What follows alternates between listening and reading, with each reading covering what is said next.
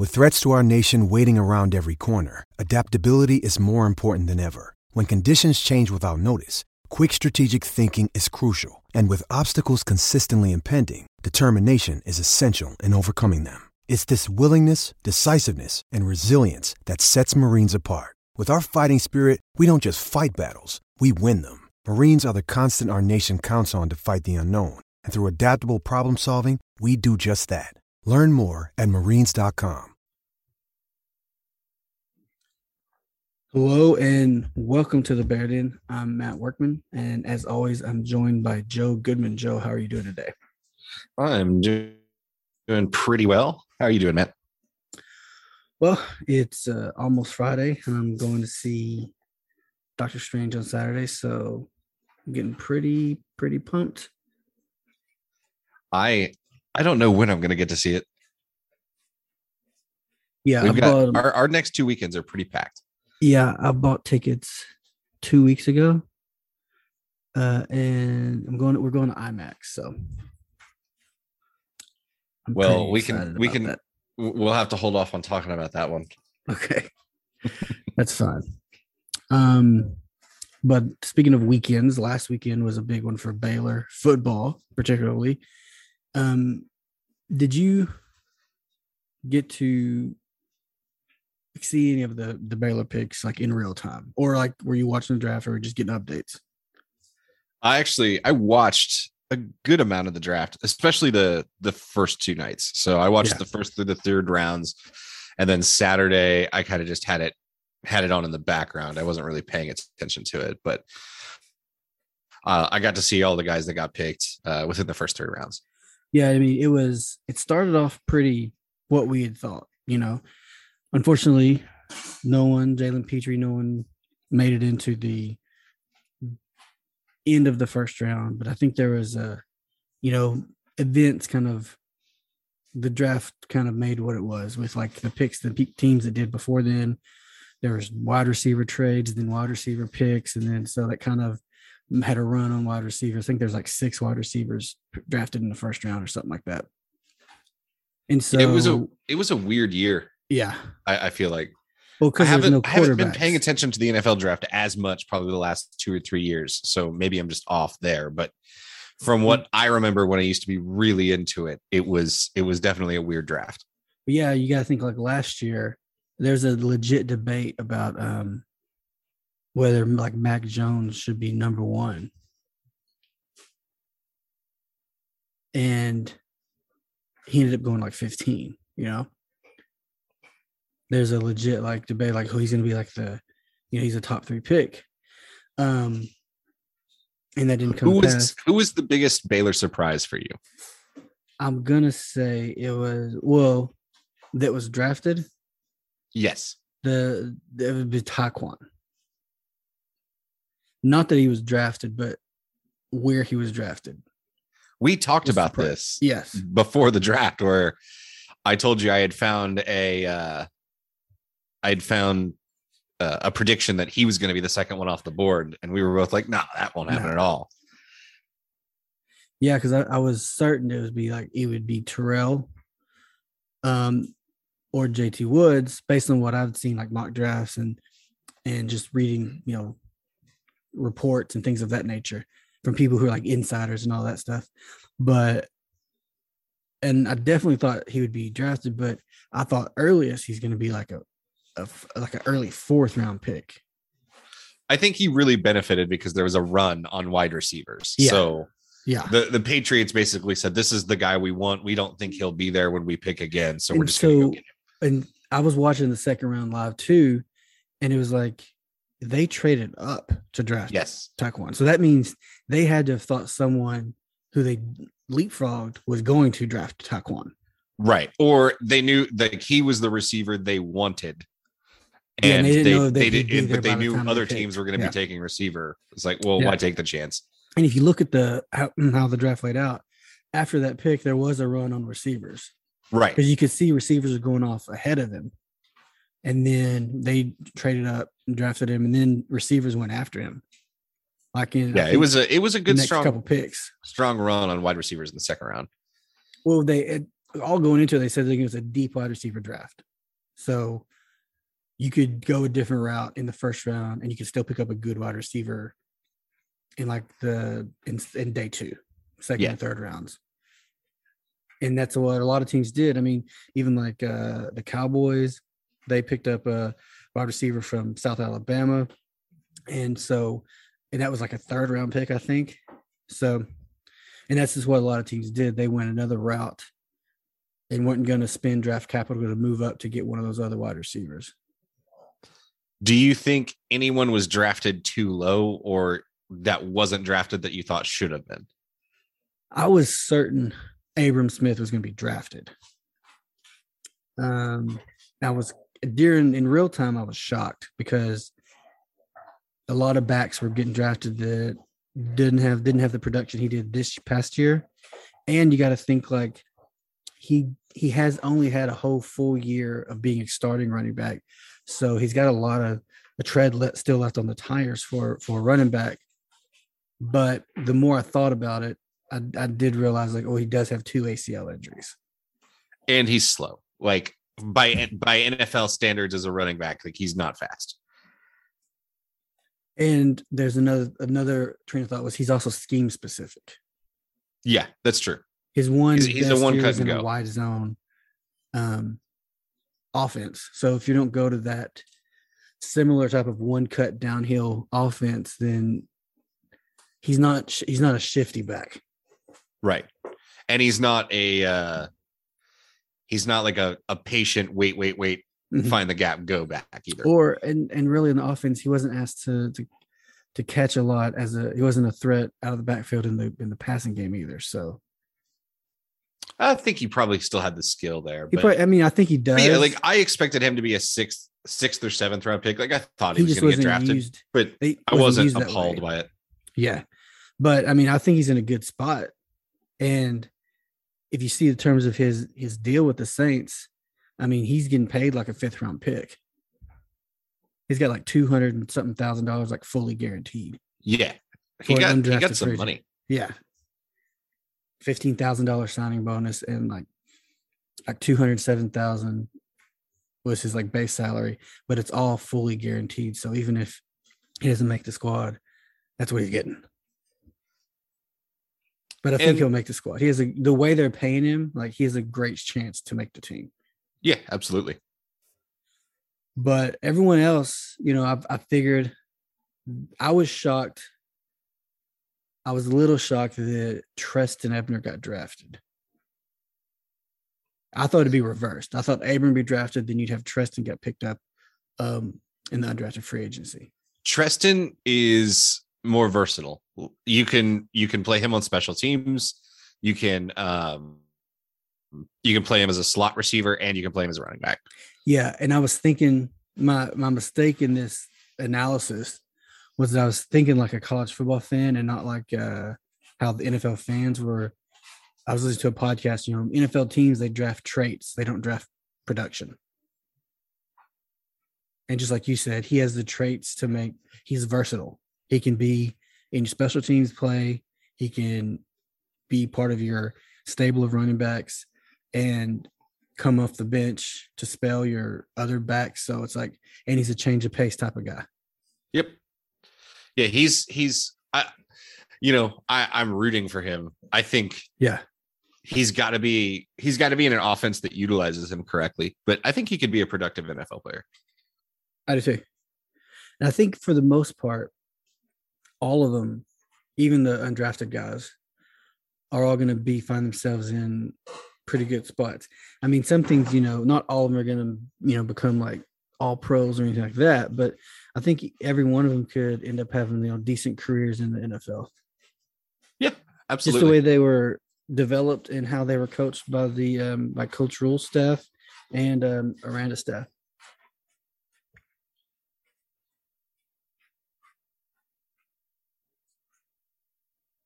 Now, I did want to say, ask you, did you see any of the back and forth? Now, this is a, a very Baylor Twitter specific uh, question about who should take credit for the Baylor players being drafted. oh my god. Did you see Yeah, this on Twitter Um over the weekend? I saw the aftermath of it, I'll say. Like I think I I I hopped on later on in the day and I could see like the remnants of the conversations that had gone on. And I think I think I made a comment on Twitter that was something like um what what made the these kids getting drafted so special. Like i think this is a different group of players for us in general not just because of the success but because of the time that they represent. And uh, what i said was you have to appreciate like the entire journey to get there. So that means like matt Rhule, if he wants to take credit for some of this like he absolutely has the right to do that. If joey mcguire wants to take some of the credit for this like he absolutely has the right to do that. Like his his fingerprints were all over Yeah. I mean, these players them- and it did rub me a little the wrong way in real time because I would I still follow Joey McGuire on Twitter, so I was seeing the like um these are all processed guys, one of us things, and I was like, all right, buddy. I mean, I Yeah, but that's- it. they're your guys. I get it, but just just retweet what Baylor's tweeting. I mean, just like Billy Napier just retweeted University of Louisiana tweets. They didn't he didn't take credit, even though he's was was you know could take credit for those players. so Um, what like i don't man i don't have i don't find any fault in a guy take it's like he's got to market his brand It, it- I know. I just it, it rubbed me the wrong way how he went about doing it. like i feel like our assistant coaches do it all the time too like uh the last couple years if like some dude at lsu did something I see. I've never seen that. I've never seen Dave Aranda do that. Well i'm not talking dave aranda i've seen some of our assistants do stuff like that And I, I guess that's part of it too. Is um, dave aranda doesn't he's the head coach. I'd be fine if it was like Brian Nance. I did not care. My, I guess my thing is like you're the as the head coach. Why? Probably I don't know why. Maybe because I've have like old person syndrome. It's, it's because things- y'all are scared of joey that's that's what it I'm not scared of Joey. yes you are No, you're scared of joey I think he's corny, and it rubs me the wrong way. you loved him when he was here, and you know that a hundred percent. You're just True. eh, that's what I think. I think people are legitimately like, you're hurt that he would leave, and No. you're you're scared that he actually I I would was say as as me- big of a piece. I can't speak for anyone else. Me personally, I expected him to leave. At, at this year, I absolutely expected him to leave, just because he was in the running for the Baylor job, and then he kind of was like, I figured after this year, after sticking around after, you know, the two and seven season, doing, I figured this would be his last year. I didn't foresee him getting like a, a Big Twelve job, but I figured he would be gone That's like his dream job too. And it's fine. I'm not gonna not and no one knew that except him and his probably family. Because it never like in the conversation never came up like, yo, if tech opens up, like Joey's that's his dream job. That never was part of the um conversation. Yeah, because I don't think people ever actually believe like like you said, like you didn't expect him to get a Big No. 12 job. I think I think his ascension into power five level head coach surprised a lot of people. Well, I thought I don't did, think he's undeserving. TCU would probably be more because he's a he's spent most of his career in the Fort Worth area, Dallas Fort Worth area. yeah, but his daughter went to tech. Yeah. Yes, for sure. So I don't know. Like I I hold no grudge against him. Like I hope we kick his ass every time we play him. And it rubbed me the wrong way when it happened. Like I was just like because I felt like he went to kind of a quote unquote rival. But like after I've had time to like sleep on it, like I don't I don't hold any grudge against Joey. And I think he absolutely deserves to take credit for uh being a part of what these guys became. And I think those guys appreciate that from him. And I think all those guys that played under him definitely respect him. So um All of I- I didn't have any just issue rubbed me with the wrong way. no issue from me. I saw him retweet like Big Game Boomer, and I was like, "All right, man, we gotta." Everybody Someone- was retweeting Big Game Boomer that day. All the coaches get- were. Again, man, it's a marketing. of- You gotta Someone needs you to take go where the kid- kids are. I have no problem with it if it was an, another staffer. I just, but that's just me. All right, No. what you got next on the list? Okay, so now we're done with the NFL draft. It's um there was some news that came out, some a little bit surprising news of the, of the men's basketball program where Matthew Mayer is going as put his name in the transfer portal. He's still in the NBA draft process, but he's he's in the portal. A portal casualty. Yeah, I think um I think I think some people are hurt by this one. Again, I'm not. Um I don't know. I I, think I think this is there's not a spot for him. yeah, exactly. I think I think think, that's it. probably what happened was he went to Scott Drew and said, "I'm I'm going pro." And Scott Drew said, "All right. Good luck, man. That's great. I'm happy for you. Go get your money." Yeah. And I think he immediately went and found a couple of guys in the transfer portal that could Yeah. uh that could replace Mayer's role on the team. And then I think what happened probably was Mayer got some bad news about where his draft expectations were. And so he probably realized like, oh crap, like I told them I was leaving. Eh, I'm not going to put them in a situation where they have to like break a promise to another kid. Like, hey, transfer here, you'll get this playing time. Oh, sorry, I lied to you. This guy's coming back. Yeah. Um, so it was the right thing for him to do. I think. I think that's 100. percent Is it was just, hey man, sorry, we don't have your spot anymore. Well, no, I think it's like we talked about with the Caleb Lohner signing, which was official, became official um, this past week. That uh, he kind of plays that that that spot, that position. Yeah, and I'm sure part of him transferring here was the expectation of like, oh, I play the role of a guy that they're losing. Yeah. I can come fill that role. And so, so yeah, so Caleb Lohner, Jalen Bridges, they both officially signed. And then we didn't talk about this, but earlier they got a commitment from a JUCO player. I think we talked about we lost. Uh, there's like a, um, We lost a guard. yeah, he uh released from his letter of intent. Um, Hunter, I forgot his first name. Um, Uh, Dylan. Dylan Hunter, yeah. Um, and so they kind of replaced him with a, JUCO guard from Kilgore College, D'Antoine Grimes, who uh, committed to Baylor. He's a 22 in the 22 class. So with those three additions, and then I guess the expectation is if uh, Flagler is most likely going to come back after he, you know, gets feedback from the league or from the NBA, and then um, and then that's all. The, there's no scholarships left. Right. Because you've you've got Keyonte coming in. You've Yeah. got Langston Love coming in. and then Josh O coming in. Yep. And you've got LJ Cryer coming back. Yeah. You've got So- Flo Thamba coming back. Yeah. Now my my inclination is that he's going to go pro one way or another.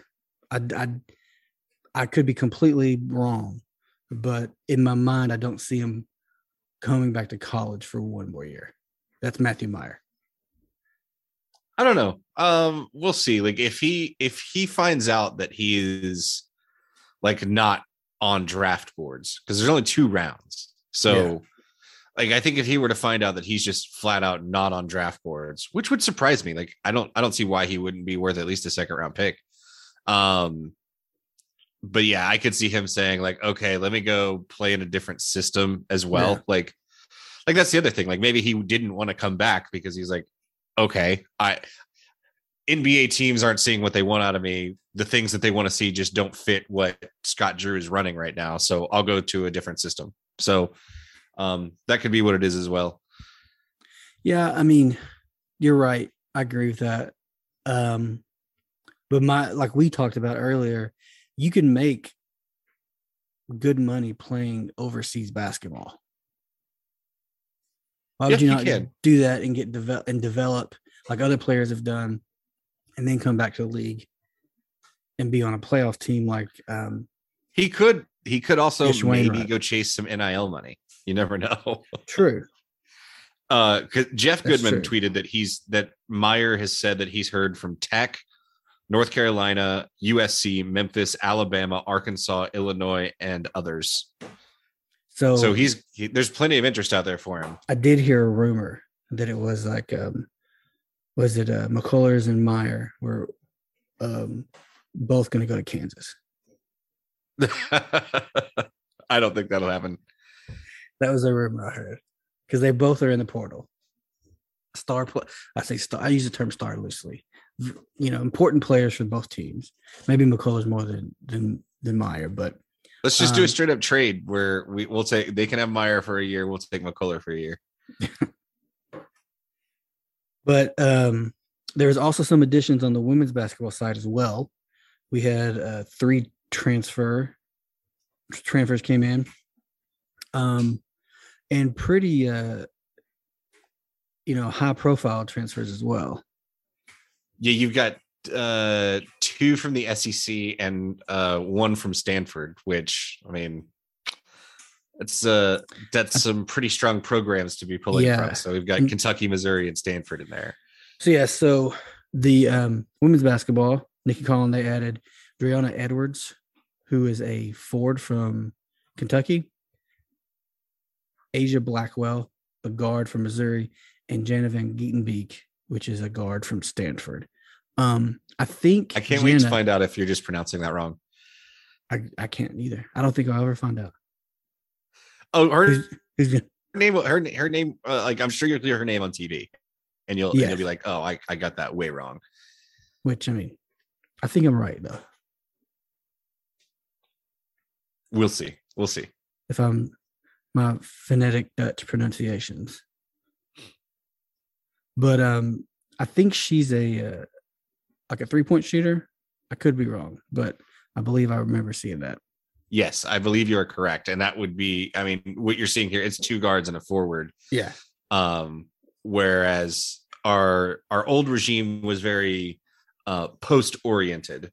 Uh Nikki Collin, uh, from everything that I've read about her, is more um guard oriented and definitely more shooting oriented. So I think seeing two guards come in and only one forward, and uh, you know, the forward's only six two. So um but you know we do have a six foot guard in there that's that's pretty tall in women's basketball so i think you're seeing just a more shift towards what collen coaches uh, more shooting more ability to to run up and down the court rather than what we've seen in the past which was more slower paced and you know kind of get it into the post style basketball Yes. So I mean it's I mean Nicki Collins is making um making moves, building this team for next year. And I saw some early I, I don't know if it may have been ESPN, like a top 25 or something for women's basketball, and Baylor was 20th. Do you have any thoughts on that particular rating? uh, okay so i think that's a I don't want to say Texas was pretty high. Which they should ignoring be. I mean, they had a ignoring great texas postseason, you know. you you got to understand like this is this is kind of Nicki Collen's first um push out on her own like she's going to be Yeah. building the team more around like you know her style of play Her kind of players. left. yeah and you're losing arguably the best player in the country in NaLyssa Smith the number 2 overall pick in the NBA draft you're losing another top 10 pick in Queen Egbo um so and and those two were were kind of like safety nets you know you you could always um find a way to score going through either of them especially nalyssa smith. Like she was just a bucket. So um i think it, there's a reasonable skepticism out there and i think we're better than that but we'll we'll see. Like i'm not going to be upset at, at anybody for rating us 20 i know as a program we're used to be you know we're used to being much higher than that. So like oh no we were only rated as a top 20 team to start the year in the way too early top 25 like it'll be okay um Yeah. i think this team will be better than 20th Yeah, I mean she's taking full advantage of the uh the transfer portal. And if you've been paying attention to college football Twitter over the past, especially I think it's heightened up over the past couple weeks, but especially this week, there's been some real like um you know bemoaning the current the current climate or era of college football with the transfer portal with NIL and I, I was curious your thoughts on this current era that we're in of college football and basically just you know player you know players having more agency than they have historically I have no issue whatsoever um with any of the transfer rules. Like I I'm of the I'm of the mind that if coaches have freedom of movement however they want, whenever they want, without any punishment, um, then the players should too. And nobody tells a, you know, computer science major that if they were suddenly accepted into a program at another school that was better than the one that they were currently at, like no one would bat an eye if they transferred. So I just, you know, I don't think it really matters that much. Like everybody's like, this is going to be the death of college football. No, it's not. Um, and it's the same thing with NIL. Like I think NIL is a bit out of hand, but I fully expected it to be at the beginning. It's one of those things where I think it will come back down to earth eventually. Um, everybody's just testing the waters, trying to see what they can get away with, and I think eventually the NCAA is going to learn um, and there's going to be more and more regulations put on it. But I, I overall like I think it's fine. Like if donors want to get together and pay kids to play football at their school, I I honestly don't care because I think you should be able to earn whatever somebody thinks that you're worth for services that you can provide. And if that service is quite literally entertainment and they're saying, I really, really enjoy watching football played by my school, I will give you a bunch of money to come do that so that I can cheer for you. Like, fine, like pay them a bunch of money to do that. It doesn't bother me. Yeah, and I, am kind of the same mind. The the NIL thing. This is all the NCAA's fault. They could have put in regulations to where you wouldn't have these collectives, um, alumni bases putting together, and and giving these large amounts of money to largely unproven college players. Although, you know, in the transfer portal, it's a little bit different because you know the whole situation from this week with the um the receiver from from Pitt who won the I think he won the Biletnikoff award. And then he's kind of like going to the portal. And there's allegations of tampering which you know there's always tampering. There's always been before NIL there's tampering for transfers. So um but for the most part for recruiting for recruits out of high school largely they're unproven recruits that you're giving large amounts of money to which is not sustainable as a as a model. Yeah, I think I think it's more sustainable than people think. Um, people, I we've seen this story before. It's just legal now, right? Like, I mean, we've heard all the stories, especially like in the '80s, right? You know, Pony True. Excess and um, the Eric Dickerson uh, Firebird. Like, we've all heard the stories. Yeah, but and so now it's stories, just out in the open. Yeah, but you know, it's different. Like if you get a Trans Am, like that's all underneath the the rules of NIL. Like you can get a sponsorship with a dealership and have a free car as part of your payment. Right. And that's what I'm saying. Like it's all it's all it's however it's the same stuff that's been going on. It's just out in the open now. So there's a recruit went to Tennessee, he's getting like eight million dollars reportedly. Yeah. And that's I mean, that's not a uh, you know, a McDonald's bag full of hundreds. That's a that's a large amount of money. So do you follow the uh the college football Reddit account on Twitter? I do. Okay, they they tweeted out an excerpt from an article today that said, um, I think it was about the uh, American Football Coaches Association wanting to put regulations on NIL, yeah. and I think one of the comments was something along lines of coaches have complained that they don't know how to handle boosters that are offering uh, NIL money to kids that they don't even want to offer a scholarship to. Oh yeah, and like that's the funniest thing, and like see that's like where I think there's going to end up being like official regulations, but I think some of the stuff is going to end up self-regulating itself out because it's just the wild west and chaos yeah. right now, and people are trying to figure out how it operates and what to do, and they don't yeah. know they don't know how much money to actually throw at things right now. But it's hilarious to me to think that there are kids out there that are getting a phone call from a booster that's like, the University of Texas really, really wants you, and I would give you five hundred thousand dollars to come play here. And you know, Sarkisian's like, I don't even, I don't even want that guy. Yeah, and as far as the transfer portal thing goes, I have no issues with any any of those rules because it's really only you get one, you know, it's a one-time transfer waiver basically. And then yeah. afterwards, you have to you have to sit out the year like the old rules were. If it's now, if you, unless you one, graduate. One gray area where I'm still not sure how I feel yet um, is what we saw happen between Pitt uh, with their with their top wide receiver. Yeah, I think it was the Biletnikoff Award winner. Yeah. There's been like acu- like he entered the transfer portal, and I think he's he said he's going to USC is I don't know. USC, I believe. I don't know if he's made an announcement. Um, because like all this was he hadn't even entered the portal till Tuesday. And this is all going back and forth where like I read a report to where um, Pat Narduzzi had called Lincoln Riley, didn't like what was going on because apparently there's some allegations of like you said, he was on the roster, he wasn't in the portal, and there were stories about he was going to USC. Right. And so there became the accusations of tampering with essentially, I saw Pitt fans and college football fans in general were accusing Lincoln Riley and USC of essentially recruiting a player on another team with NIL money. Yeah, if I was Lincoln Riley, I'd say, and there's no rules. There's no rule says I can't do this. Well, I do believe, like, I don't know if you're allowed to have contact with a kid that is outside that isn't in the transfer portal, but Mhm. the gray area would be I don't know where the I don't know where the line is crossed now with a booster who has the ability to provide name, image, image likeness, you know, But also, money. you don't know the line with coaches because Baylor's been a beneficiary of a couple of LSU guys.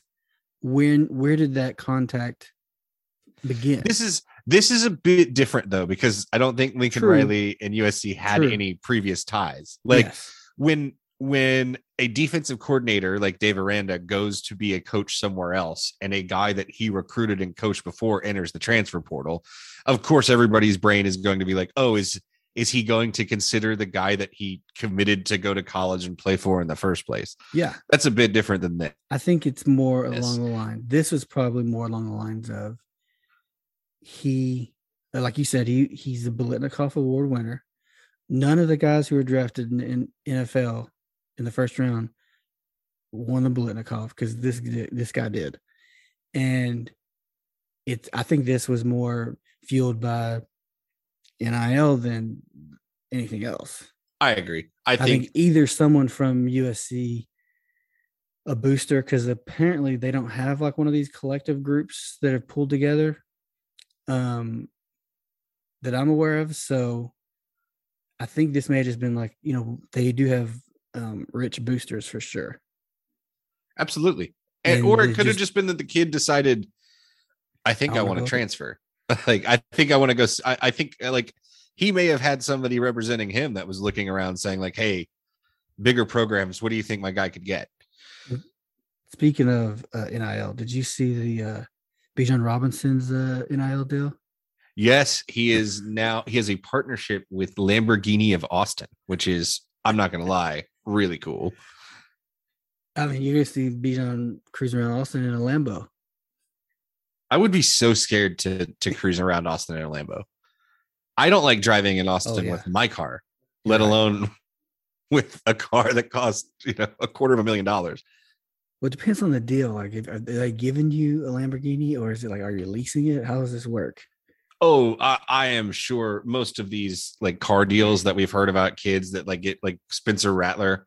I guarantee you those are those are leases. Like Or they're like, you know, because you know, like in dealers can like pick a car off the lot and drive it for X amount of. yeah, exactly. Like you get you get the you you get the privilege to drive you know one of their vehicles whenever you request it. Or Basically, something you're just that. endorsing the product, and here's, you know, you Yeah. use this for a little bit. but you have to give it back after a year, or if something were to happen and you break the contract, you don't you don't get to keep the car.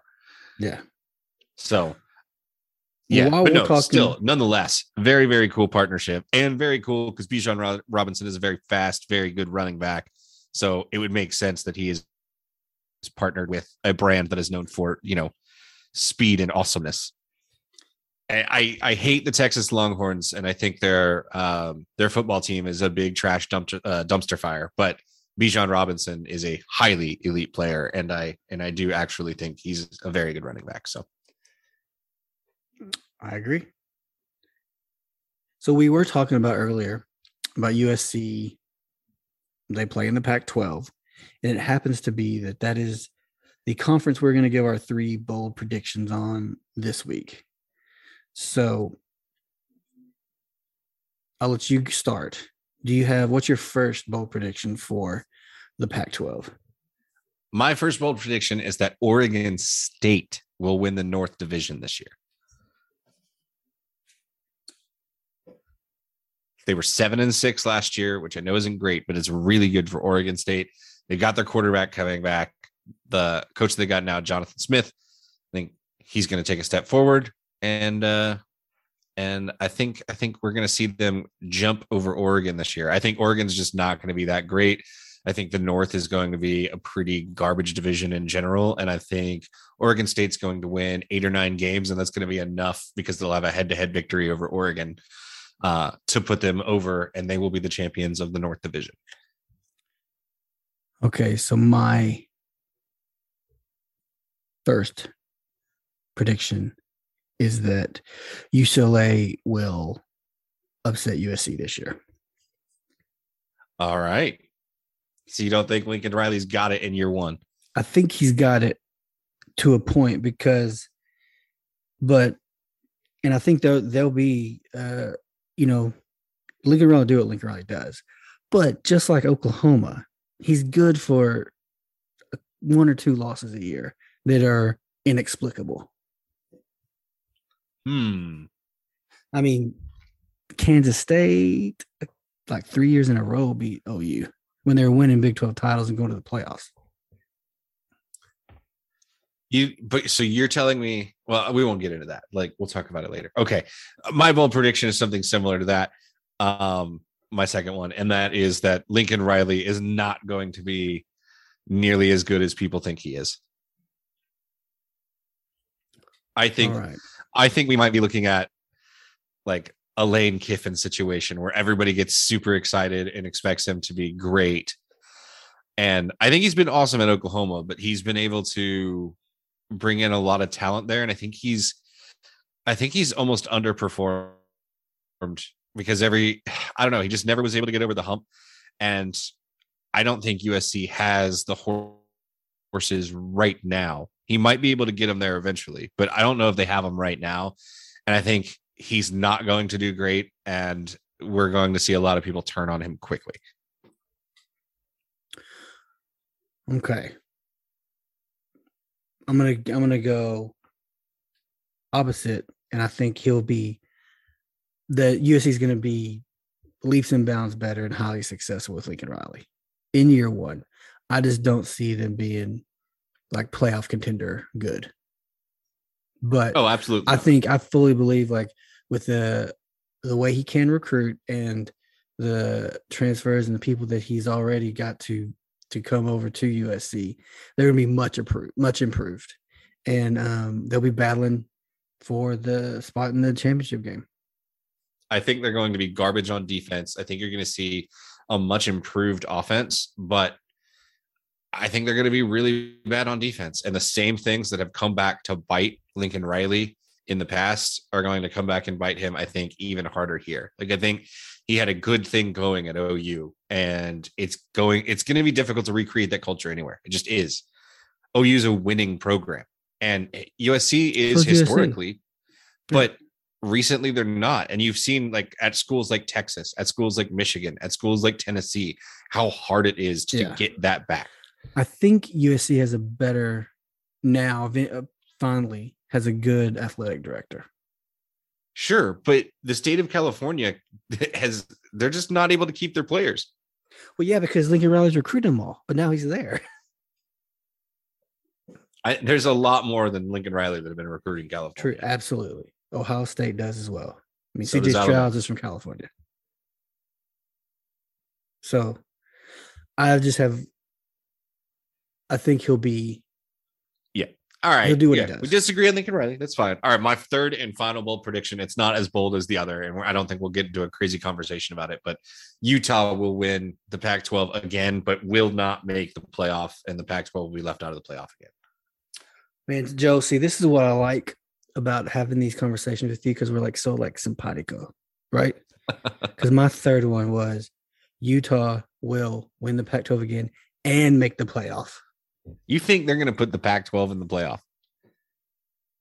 These are called bold predictions, Joe. That's fair. Doesn't That's matter what I think. I'm, I'm hot taking it. I'm giving you bold predictions. Hot taking it. Look at that. We're we're No, I mean Utah. They they lost the Britain McCovey, who was a wideout. But they do re- return They lost Devin Cool. Lloyd. quarterback. They return their leading rusher. Um, so he had like 21 touchdowns last year.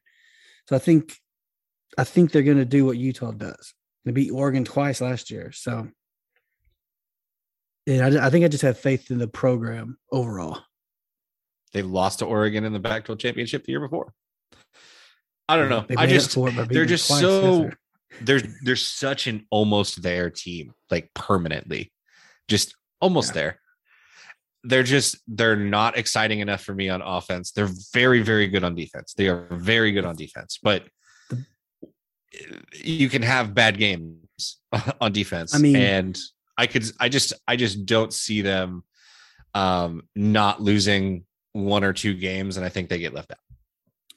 Well, I would say this. I think that it's eventually, I mean, just like those other leagues that aren't the SEC or the Big Ten, um, I think, like we've talked about before, I think Clemson's going to have a drop off. Like when our Absolutely. about I think I think ACC. Clemson is going to come back to earth a little bit.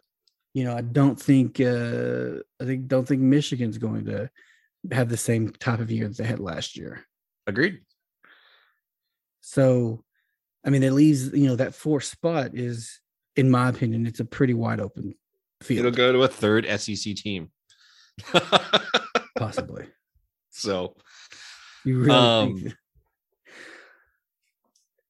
Yeah, so that's the Pac-12 for you guys. that's the Pac-12.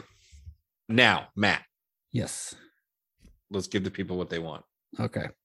So we got a lot to talk about because I, I added a couple things to it because some things happened, some things dropped that uh in between when I made the list and tonight that we're going to talk about. Okay. So, but let's start off with um the Moon Knight recap. There's a series season. That's debatable. I don't know if it's a season or a series finale. It's the finale, definitely for the season one. Yeah, the the Moon Knight season one finale. Yeah. So like Disney Plus put out a tweet and they in their first tweet they put out, they said season f- or series finale. Then they deleted that one and put it up and it said series. Said season. Or it said season, yeah. That's what I meant.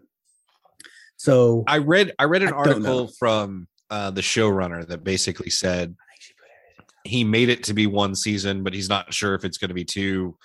But Yeah. basically, they did it in a way to where if it wasn't a second season, that it would still be nice and closed up. Which, surprisingly enough, I think they did a good job at. Yeah, so what were your overall thoughts for the the episode? We'll talk about the episode first. I I actually I actually quite enjoyed it, and a lot of the fears that I had, I was like, "There's no way that they're going to possibly be able to do justice to the different threads that they have they have opened." Um, I was like, "Oh, they closed most of these. There's still some things that I think were left unresolved, Yeah.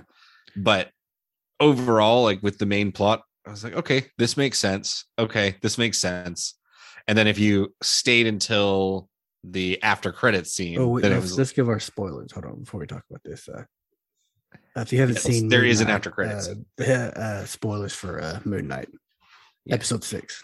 but yeah, there. That's not a spoiler to say. Go watch it if you haven't. If you no, haven't we're seen gonna. I'm gonna talk scene. about it because Yeah, so am I. But no, I think the after credit scene was something that actually answered a lot of questions that I had. So overall, I think this was the best episode of the whole uh, the whole series.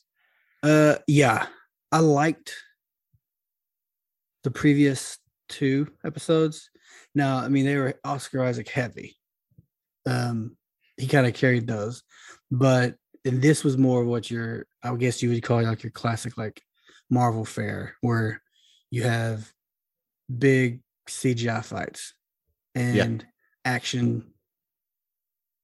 Yeah, they definitely they spent their entire CGI budget on this one because we got all the things that you and I have talked about that we haven't seen, which was like big, ginormous, giant CGI characters fighting each other. So I want to talk about Um, this. When I first watched it, I was like, "Oh, it's like kaiju." That's what we got. We got like a a kaiju fight.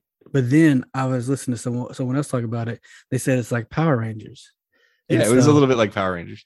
We have like I guess in Power Rangers you have the smaller characters, human characters fighting, and then like the larger. Well, no, they Uh, they control the larger Yeah, ones. yeah. So it's kind of the same. It was Power Ranger esque. Yeah, I mean, I'll give it that. It was it was very large, almost kind of awkward, moving around uh Egyptian gods, a skeleton bird, and a crocodile Yeah, fighting each other, like bigger than the pyramids. I thought it was super cool. Oh, that one shot where I guess it's Harrow's walking towards uh Mark Spector. And behind him you see them fighting. Yeah, that's a very Um, cool shot. And just this awesome shot. Um which But yeah, we got mostly computer, but it was it was looked awesome. So we got we got like like I said, we got things that we hadn't that we had been saying we weren't getting, which was like, okay, your big CGI solid budget. We saw there was a bunch of other CGI in this that was very well done, but we saw Moon Knight during the day. We saw some fighting during the day. Um, so that like answered a couple questions for me. Um and yeah, I thought it was a very high production value. It was it was a exciting episode the entire time. The only thing that I will question that I was like, this is this is kind of dumb is just that like now Moon Knight can suddenly fly. Yeah, I didn't um so I don't have like, any He should have just been like, I can transport you. I can like I can transport you because I clearly transported to where you are. I I have the power to do that and just transported him there, not done like this yeah, I don't know fly across the desert scene. comic book accurate because I think in some comic books, like he has like a jet that he flies in, but I don't think he can fly. But I don't know. But yeah, that was, I mean, for sure. You could have just been like, well, let's, if you're making up powers, let's just, let's just teleport. What did you think of Layla becoming uh a- an avatar or a superhero, really? Yes. So she, I guess her official name is going to be like Scarlet Scarab, which is a character from the comics, but it's not. Layla herself is a, a made up character. It's not from the comic books. But I was, I thought it was dope. I wanted, m- I'm, I'm ready to see more of uh, Layla. And well, oh, Taweret, is that what the name of her god is? the- yeah. yeah, I want to see more of Taweret. Like, Yeah. It was great. That whole, both of them were absolutely great. And, and I, I would like see a sequel just with uh with Layla and Taweret. I I was torn about them bringing Steven Grant back because, like I said, it it does it does dilute the consequences of the scene from the second to last episode. Yeah. But, I think it it was more for Mark's development that he Correct, and it was cool. It was cool at the end of the of the end of the episode seeing them interchange with each other willingly, like and, and just effortlessly. Like it would just be Steven then Mark, then Steven then Mark. Like, Yeah, and that's just to me that's just Oscar Isaac has done an amazing job because you're talking about this is like one take. You can tell they're not cutting, and then he's getting into character for another for to do Steven's part. Like in between dialogue, in middle of a sentences, he's switching between characters. All right, Matt. So tell me, let's let's just go ahead and rip the band-aid off. What did Okay. you uh what did you think about the end credit scene? Um, I liked it. And it kind of just shows you how manipulative uh Khonshu is over I mean he just he lied. He not released them. He has he still has Well, I mean, he has uh, technically. technically. But it's still like you not really. I mean, you just using another one of the personalities that they're not aware of, I guess. To But as as one of the things that we learned in this show is like the the Steven Grant is real. I guess at this point, like Mark has accepted him as like a true part of him. So Jake Yeah. Lockley is uh so that's another part of it. is as well. So uh, you think back, I was thinking about this. Every time you see him like blank out like this, and you really don't see him change, you just see the aftermath. So like early on, I, I was assuming those were Mark doing that, like when he's in the cupcake van and when they're in like the Alps or whatever, and you see this like he blanks out and then all these people are dead, and he has blood on his hands with a scarab. Uh huh. I was under at the time under the assumption that that's Mark Spector, but now thinking back, because every time this happened, it was now I think that was all always Jake Lockley It was Jake. doing that that portion of it because you never you always saw Mark, but you never on those instances you never see him change personality. You just saw the aftermath. Right. So, um, and for those that haven't watched it but want the bubble burst, basically what you see is Arthur Harrow in a hospital. A mysterious man comes to wheel him out. Speaking Uh, Spanish, Yes, and as they go, um, there are clearly some dead hospital employees on the way. Uh, Arthur Harrow gets put into the back of a limo where Khonshu is sitting, and Khonshu basically says, "Like uh, Mark, Mark was worried that I was going to make his wife my next avatar. I never had to worry about losing him. Meet Jake Lockley, and the Yeah. third personality of who we wish or who we've been uh, waiting to appear." uh, finally did in the end credit scene, the very last thing that they give us. And Jake Lockley uh, is the one who ends up killing Arthur Harrow. So we got closure there on what happens to Arthur Harrow, and we got closure on um, with the third uh, third identity ever appear. So do you think that it's gonna they'll have a go the route of having another season of Moon Knight? Because like you said, they they wrapped up some things, but they left a couple of things unanswered. That being one of them. And then also you really didn't get any closure with between Mark No closure with Layla. at all. None at all. It's just they were just back in London. I think um I think whatever we get next for Moon Knight, we're not even going to get that closure. It's just going to start at a point where they have either reconciled or they're like complete they they like are divorced, but there's the will they won't they get back together thing. But I don't I don't know if we'll ever actually see that. I don't know if there's going to be a season 2. I kind of hope there is. I think this would be a cool thing for them to keep going. But I think uh I think what's more likely is that you will see Oscar Isaac appear in some of the movies. Um Yeah. but like like you we talked about this a little bit last week like i think i think there's a chance that there's a season two i think it's done pretty well and disney's going to want to get money out of it but i think at least what's planned for right now is probably only appearances in some movies Yeah. Um, now you may see the other characters. Like I would be surprised to see um Layla pop up maybe in one another series somewhere down the line. mm-hmm. Um, especially with what they have going on with Disney Plus, the series coming out. If you have one that's you could fit in, that's more of a well, like I don't know if they're doing a Falcon and Winter Soldier, but you know that's kind of more world traveling type of series, and they left things unanswered in that episode as well, or in that series as well, with the uh, Power Broker and Sharon Carter. mm. but there's a lot they have a lot to work with with these different series that are uh, coming out either already coming out or coming out down the line. Yeah. Now matt, matt there was a piece of media that was released for another show that will be on disney plus. Did you get to see the trailer for kenobi?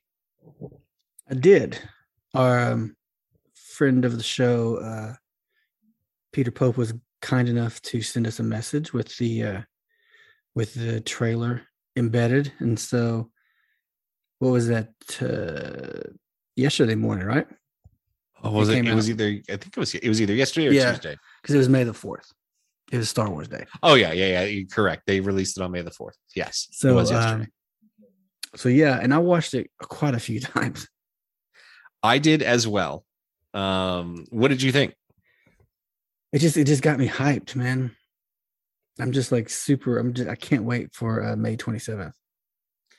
Uh, I guess spoiler on this. Like, uh, we're gonna talk about maybe like a t- surprise thing if you didn't know it was coming in this trailer. So go watch it before you listen to this next part.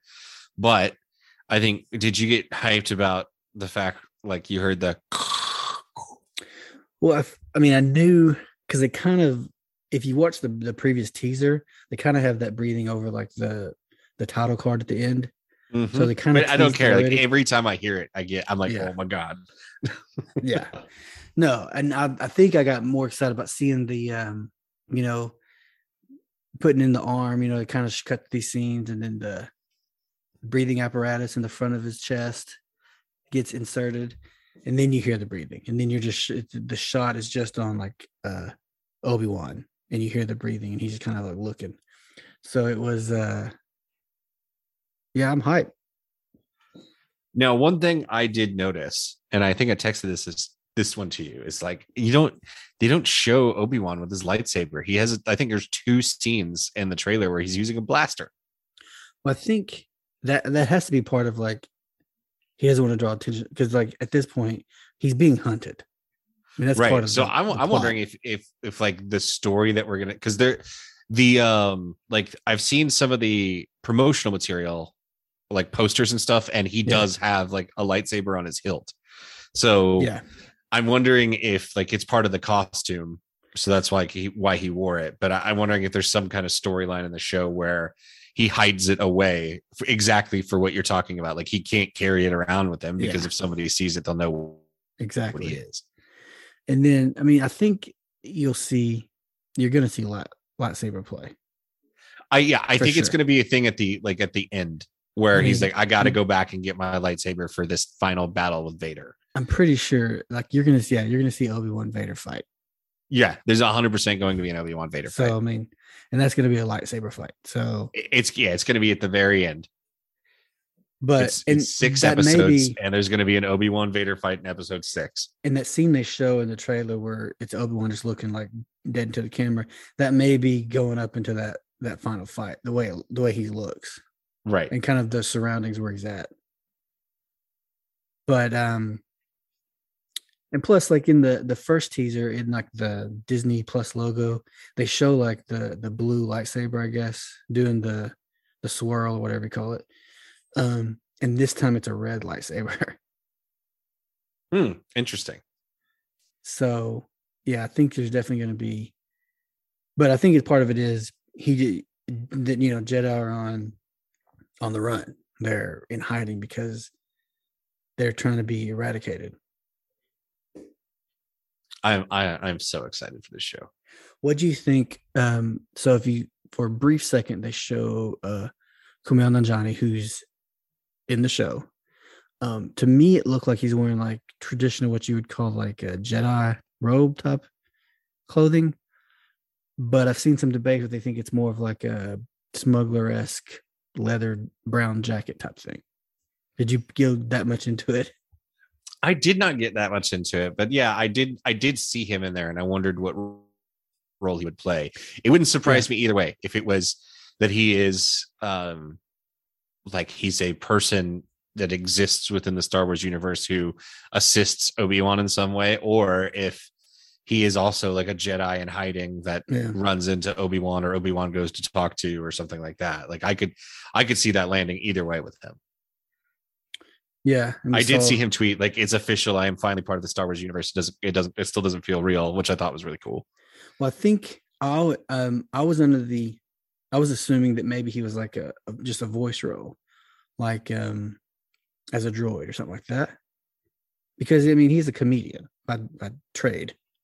Yeah, but he he was just in a Marvel movie. True. I mean, I know as I mean, as a like superhero but I think like in Mandalorian season one, you had like Taika Waititi do the voice of one of the droids. I forgot the name of the droid, but um, but so I thought it maybe something of that along that lines, but no, he's like a live action character. Yeah, it'll be interesting to see what he plays. I'm I, I just in general, I'm I'm very very excited for the show. Yeah, and the way they're phrasing it as like a six part event. Yeah, I'm excited the most thing the most I'm excited for, the most person I'm happy about is uh is Hayden Christensen. I cannot wait to see Darth Vader played by Hayden Christensen again. Or ever, because he was Anakin mostly the whole time. So yeah, like give him his opportunity to be yeah. To finally be all he know, got was no. I hate you.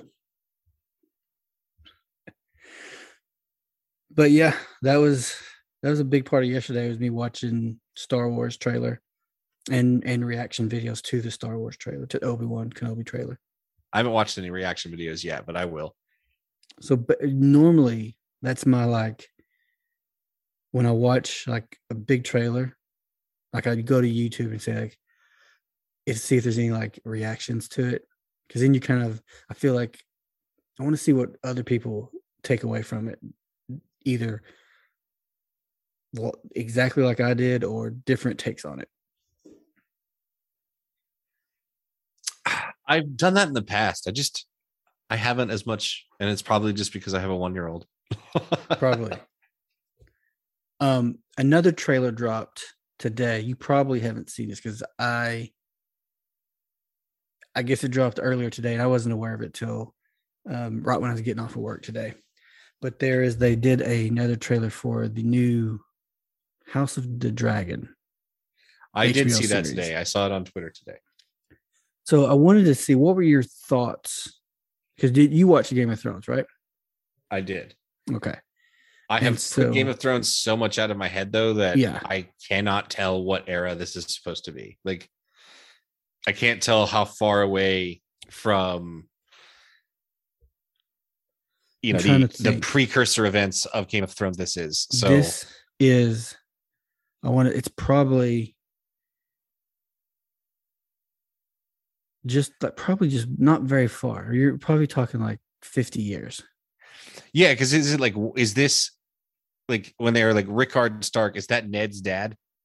Um I think so. Because he says his name, like in this part of this trailer.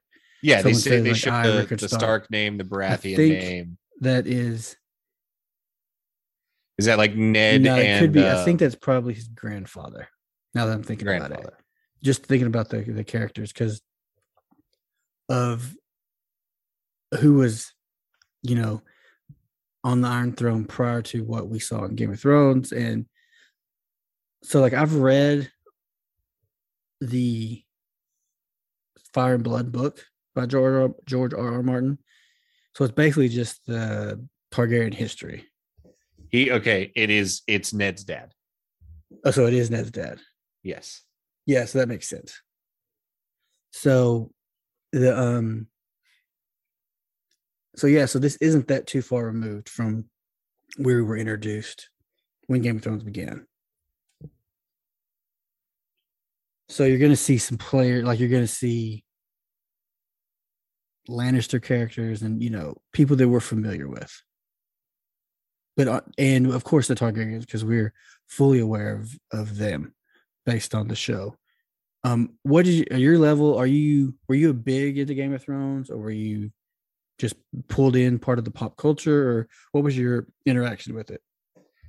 I started watching it mid season one. I was I was actually on the train pretty early and um I watched I I like binged like three or I missed like the first three or four episodes and I binged that and then I watched it religiously week to week uh as it came out. So I was I was fully into it. Um I always had coworkers and friends that were very much into it. My girlfriend, who became my fiance, who became my wife, was very into it. So yeah, Right. we were. I listened. I, I watched every episode. I I listened to podcasts on it. I would read up Yeah. on theories on it. I was obsessed. To tell you the truth. I was there too. I th- I was into it later, so like I I binged the first three, so I got into it after episode uh, season three was released. So in between the end of season three and the start of the fourth season, I watched the first three seasons. But then from that point forward, like I was, I was, I was deep into the whole Game of Thrones culture. Same, Yeah, doing I- the same thing, listening to weekly podcasts, watching theory videos on YouTube. Um, I went back and I read the books in between seasons, so I was like, yeah, I was deep into it. I don't think I've ever been more disappointed by a show though. Yeah. And at the same time, during that time frame, I don't know if I've ever there's been a something that was completely took over culture. Not just like like it was everywhere at its height. even like you know going into like that final season, like Game of Thrones, everything. Everyone re- referenced Game of Thrones to the point where like I had to watch like a. I used to work for a a local government, and they had like a the state had a ethics training video you had to watch, and the characters were like named like Stark and Lannister, like these scenarios, and I was like, so like it's it's completely ingrained in American culture. This, this Worldwide culture. yeah. So And then it just disappeared. I just don't think you're going to see something that ubiquitous again. Are you excited about the new series? Of course, yes, of course I am, because I'm uh I'm a glutton for punishment. I- I'm I'm I'm reserving myself. Like I am I'm mm-hmm. excited to see what it is, but I'm not holding out hope that it's going to like light the fire that I used to once have. You know, there I don't there's never going to be another another show that pulled the rug out from underneath me just- like Game of Thrones did. I don't know. I'm trying to figure out because it's a limited story. Because they have all the material because of the Fire and Blood books. So this is only like a, a middle section in in in that first book of the history history of the Targaryens. So there's a bunch of before history of the conquest, and there's stuff obviously that happens after that, leading up until what we know, you know, the rebellion and all that stuff. So I just don't know how far they're going to go forward or back, really. Yeah. Because with that It'll- name title, House of the Dragon, you could go back and tell a, a Targaryen story from bef- before this season one events Oh yeah, you can go back a very, very long way. because you're still telling the story of the House of the Dragon because it's about Targaryens. Yeah. I um I'm excited to see what it is. I am again, I don't I have no expectations. So Yeah. maybe I hope I love it. I really, really do. Because I would love to to get back into some Game of Thrones. Yeah, I mean, like we like we just said, like I was is a big part of my life for several years, and like you said, then it's just gone, and you're like, I feel like, I guess it was kind of, you're kind of in, you're kind of grieving this thing that's been part of your life for so long is gone, and I think it's even more so because of the way it ended. Yep. The guy's just like if you know, I could have handled in just not liking the ending, but it was what we got wasn't just a bad ending. It was like showrunners who decided that they just didn't care anymore. Like we just what- we just we just want it to be over. like I would have no problem with how it ended, and I'm glad we're going to relitigate uh, Game of Thrones here. Um, if they had just, like you said, I mean, you didn't have to make it six and seven episodes. You could have, you could have added those four, those other couple episodes in the last two seasons to kind of. Dude, HBO would have given the them as many seasons as they wanted. but even if you wanted to end it in eight, you could have done ten and ten. Yeah. and fleshed out that story, the same story, just so it was made more sense and wasn't rushed. I just don't like I, I don't. We're not gonna get into it. It was That's what I said. I'm, glad not going to sit here and start naming off about- the things that they didn't I'm, give talking, me I'm glad we're talking about a show that ended in uh, 2019 in 2022. I'm glad we're doing this. yeah, absolutely. All right, Matt. What else you got? Is there anything else, uh, in particular that you're excited about watching? I mean, we talked about. I don't know if we talked about it on the podcast, but I think I mentioned it that I'm going to see Doctor Strange. So I'm excited about that. I mean, I we'll see I don't have any plans to see anything coming up. I'm I am booked up this weekend, and then I am booked up next weekend. And I would have to find a babysitter to go see a movie. So um, I'm not sure the next time I'm going to get to go to the movies, but we will see.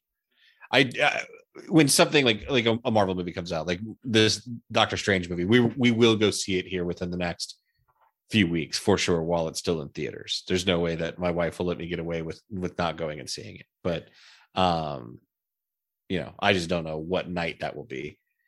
Or are you going to see um I to see Top Gun when it comes out? The same weekend as uh Kenobi. I kind of want to go see Top Gun and IMAX. So uh, an IMAX Yeah. theater just opened up not too far from me, and I was like, it'd be really cool to go see Top Gun in that.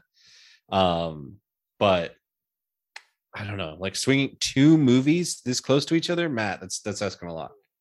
Yeah, um If Top Gun came out on HBO Max, I'd definitely watch it. It's just for me to leave the house, I, I have to leave someone here. I don't know like what studio does Top Gun. I even know what studio is releasing that movie. Cause I don't know if they're still doing it, but there are a couple of them that they're there's like a strict like 45 day like theater window, and then it's going like straight to streaming. Huh. Like you saw like with the Batman, like it was it was on HBO Max like two months later, something like that. Yeah, it, it came to HBO Max pretty quick. And so I just I didn't know if it was doing if what studio because I don't think it's gonna be on HBO Max, but I don't know. yeah. But yeah i don't know. Um i don't i don't know if i'll be able to s- swing seeing both of them in theaters and doctor strange will take precedence, so we will see. Um but yeah besides that Yeah. watching winning time uh that's kind of the only other show i got going on right now. I got caught up because I guess I missed a week, and so I watched I got I watched two this past week, so I got caught up for I guess this is the finale on Sunday. correct we have one more episode left um and uh we will get to see the the finals against the philadelphia 76ers um, yeah, I'm looking forward to that. Speaking yeah, of, it's are been you? it's been a fun show so far, and I think I mentioned last week like there are there are you know very much explored character arcs, which I think is what really makes the show fun is that it really hashes out the characters it puts in front of you. Yeah, I've um, man, and that's what I think. This whole like Jerry West thing, man. Let wait till it's over before you start making comments because he's turned into a great. I mean, he was already a great character. a, a, a pr- pretty level-headed and uh, logical. Yeah, and he like when he goes and talks to Magic, and he kind of gives him that, you know, a very like human moment of talking to him about what it's like to be in this moment where whenever they lost to the 76ers and, um in the regular season. And it was uh it was just what that was he's one of the best characters on the show. Yeah, he really, really is. And you're gonna go to the Supreme Court, Jerry West. So whatever, man. But yeah, I don't think there's anything else I'm watching. I think uh my wife is wrapping up uh Ozark. So did you watch that? I did not. Neither do I. So but um yeah, no, I'm not anything else I'm watching, just those. Just waiting for Kenobi. Gotcha. That's basically it. Wait, yeah, I I am I am just full bore ready for Kenobi. That's where I'm at. So I guess you could rewatch um some Star Wars stuff, kind of get really hyped, like watch like Mandalorian two seasons and uh watch the I Star I probably will watch Revenge of the Sith. Yeah. I'm I'm not a fan of the prequels, but I probably will watch Revenge of the Sith just so I can be like, okay, put myself in a time frame. So, um, I had a conversation about this this week uh, about Star Wars. So you're you're about ten years younger than me, I would think. Um, how is I'm your 34. yeah? Okay, so you're like eight years younger, but yeah, right about that age. You your first interaction with Star Wars was it the uh how how did you get introduced to it? Did you is it the prequels? Because you're you're probably a child whenever those came out.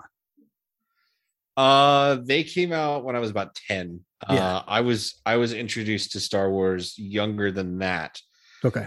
um, I still remember how I was introduced to Star Wars. So the the box set on VHS of the Okay. trilogy came out, and my Okay. dad bought that. I don't know how old I was. It was probably seven ish, and he brought them home, and I watched them, and it was the coolest thing I had ever seen in my entire life, and I became quickly obsessed. And it was it was before fourth grade because I also remember in fourth grade I had a friend that I like bonded with because they were very much into Star Wars too, and they would have like they had all the extended universe books, and they had these like cool like uh books they like kind of explained stuff about lightsabers and all this stuff. And they'd Yeah. always bring them to school when I was in fourth grade, and so I got very very into it. And then when the prequels came out, that was I, I don't know how, but I convinced my dad that you know we needed to buy our tickets ahead of time. That's the only time I remember my dad ever being like, "Fine, I will buy you movie tickets ahead of time," because he's not a big go to the movies guy. So we went and saw Star Wars: uh, Phantom Menace when it first came out, and Yeah. as a child, I loved it, but it is a uh, objectively bad movie. it's a it's a weird I have a weird relationship with it because while yes, it is a bad film, there there if you without it you don't have like Duel of the Fates. So it's like and that's probably one of the Duel of the Fates is amazing, and Darth Maul is amazing. But Yeah. that's part of the problem is I didn't get enough Duel of the Fates, and I damn sure didn't get enough Darth Maul. and so like it's just so I have like a love hate relationship with it. And I think I watched it. I went to the theater and watched it because I was a big Star Wars fan. I watched Star Wars as a kid. Um, like the first movie I went to was Return of the Jedi when I was very young. And so I grew up with it. But then there's like really no Star Wars most of my childhood, other than like the original films. What's your favorite Star Wars film? Empire Strikes Back. Okay, that's the correct answer because it's the best one. It's also wasn't written by George Lucas. Yeah. Which I, I like. I mean, the the original three. I mean, I think they're all good films. There is, you know, there's some things in all of them that if it was out today, they'd be like ripped apart. If it was if Twitter was around, but um, I think. oh that- God, yeah, like Mark Mark Hamill's acting originally. yeah, yeah. I mean, even like George Lucas would be like he wouldn't be able to work in Hollywood after those films were made because of some of the writing choices he made early on. Correct, but for their the what made them so hyper successful is for their time they were just Yeah, they changed the game as it Yeah. came to special effects. absolutely, absolutely. But um, so yeah, whenever the Phantom Menace came out, I was hyped for new Star Wars, and it was like I went to the theater and they had all like you know people dressing up and selling all kinds of stuff at the theater, and it was just like this um, this crazy event. And then you go to the movie, and you're like, well, I'm never going to see that again. when you leave there, and then you don't think about it. And I don't think I even watched Attack of the Clones until it was like on DVD. I didn't go and see that one. I was like, you know, I saw like- Attack of Clones in theaters. I did not see Revenge of Sith in theaters, which I think is the only Star Wars movie I haven't seen in theaters. I got I saw Revenge of the Sith when it was in theaters, although I had a bootleg uh DVD I bought from someone uh, the flea market in Waco, Texas. That had like the the running like you know like film numbers on the bottom of the screen. Mhm. So uh, I've seen that's how I I've it. gone and seen showings of the original three in theaters, but I I did I've never seen uh I have not seen Revenge of the Sith in theaters, which is arguably the best of the uh of the prequels, but it's still not a good film. yeah, So but I think it's Revenge of the Sith is the best of those three. it is. It's the best of those three, but that's just not saying much. No. Um but yeah. But I will say this. I am all that leads me to say that I'm excited for Hayden Christensen to get another shot at it. Yeah, and I, I am excited for him to get another shot at it. And I don't one blame redeeming him. value of the prequels was that Ewan McGregor is an amazing Obi Wan Kenobi. Yeah. And I don't I really don't blame Hayden Christensen for how he's been characterized in for the prequels because I really think it was a, a, writing problem and not necessarily an acting problem, or it may be even a directing problem. I think it was all of the above. I, because I he was he set up doing fail. the best he could with what he had, and how he was directed to act. Exactly. Yeah. I mean, he didn't write those words. he didn't write "I hate sand" or whatever he says. I don't like sand. So, I mean, that's not his fault. so I'm excited for. I'm I'm really pumped for uh for those guys. Yep. Same here. Well, Matt, right, where can the people find you? Uh, you can find me on Twitter at Matt D Workman, and if you want to, you can find the uh, podcast at the Buried In Pod. What about you, Joe? You can find me on Twitter at the underscore Joe underscore Goodman. As always, come by and say, hey, Matt. Good Well, talking next to you, bud. time, I'll be uh searching for my kyber crystal to make my lightsaber. oh, buddy, I love how big of a nerd you are with Star Wars. All right. I'll talk to you later.